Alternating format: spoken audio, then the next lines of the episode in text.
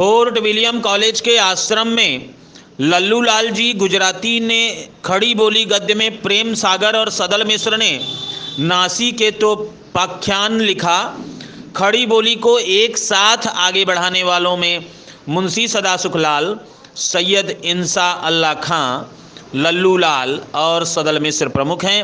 अतः खड़ी बोली का विकास हम तभी से मानते हैं। सन अठारह ईस्वी में भारत का शासन ईस्ट इंडिया कंपनी के हाथ से निकलकर ब्रिटिश शासक के हाथ में चला गया। इसी समय अंग्रेज़ शासकों ने हिंदी खड़ी बोली को काउवेल्ट की भाषा कहकर हिंदी प्रदेशों की अदालतों में उर्दू को अदालती भाषा के रूप में प्रतिष्ठित किया।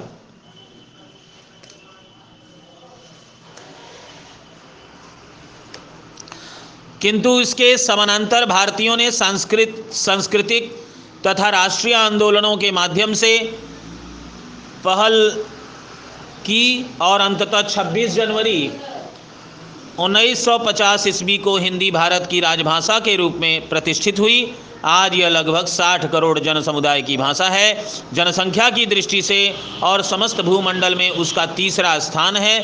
प्रथम स्थान तीसरा स्थान है तो प्रथम स्थान इंग्लिश का और दूसरा स्थान चीनी का है। तो इस तरह से हिंदी विश्व की तीसरी महान बड़ी भाषा में से एक है।